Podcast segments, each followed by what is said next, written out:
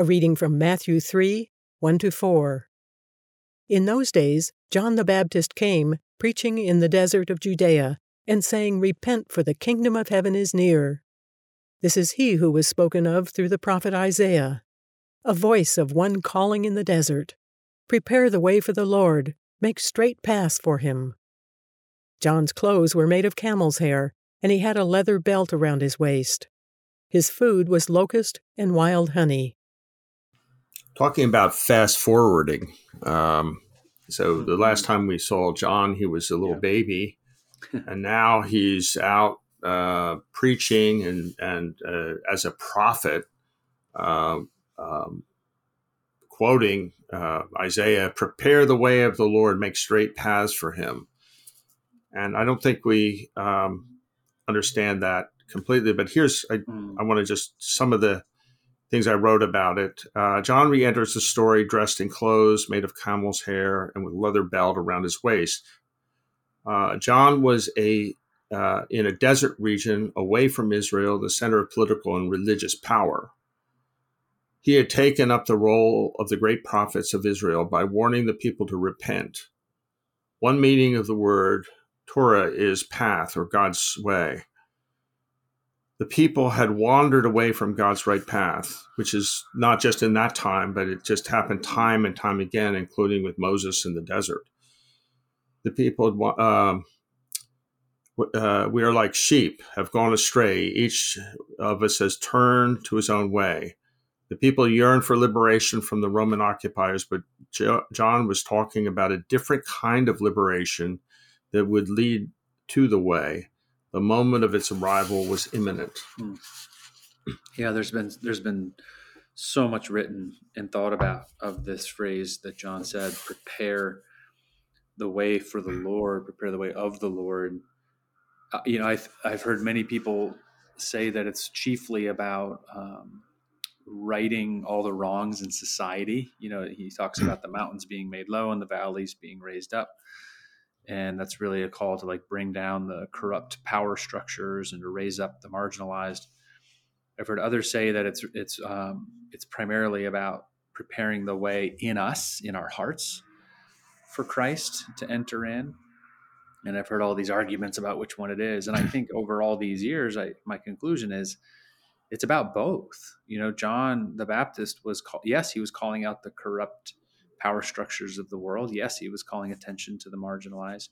And he was saying those valleys and mountains need to be adjusted in our own hearts and in our own souls, in our own minds, in our own lives for that way that you're writing about, for that path. Uh, and as we anticipate then the second coming of Christ, now I think the same thing can be true. You know, we are called to do the justice work out there in society, to um, get go into the margins and help the poor as much as we possibly can, which we do a ton of here at Stanwich. And um, to have this personal spiritual preparation uh, in our own lives as we anticipate Christ's imminent return. So the application is still there for both interpretations. I'm kind of wondering uh, exactly what it looks like um, in terms of uh, living a Christian life. I mean, obviously, it has many manifestations. Uh, I'm one, you're another, etc., etc. But I, I am sometimes troubled by uh, the manifestation. Um, it's almost separated out, and this has certainly happened uh, in politics. It's separated out from the gospel it's not necessarily leaning on Christ, it's leaning on self, which mm-hmm. is a normal mistake. Mm-hmm. Because uh, we have a proclivity as as creatures created by God to believe we're, we're we are our own creator, and there's an enormous amount of goodness that we have to go out and express in the world by giving donations and by doing this and by doing uh, soup kitchens and on and on. I just wonder if, um, well, I, I don't wonder about this. I, I think that in our own time, we've become so distracted by all the things in the world that distract us that we've lost the story. And I, I think that that's uh, troubling. Uh, when generations before us felt that this was the only story. You see what I mean? Yeah, for sure. And it's interesting as, as a result of you know what philosophers called postmodernism. Mm-hmm. Uh, you know, where there is no story, right? That's kind of sort of definition of postmodern, or your story is yours and mine is mine, and no, there's no meaning in anything.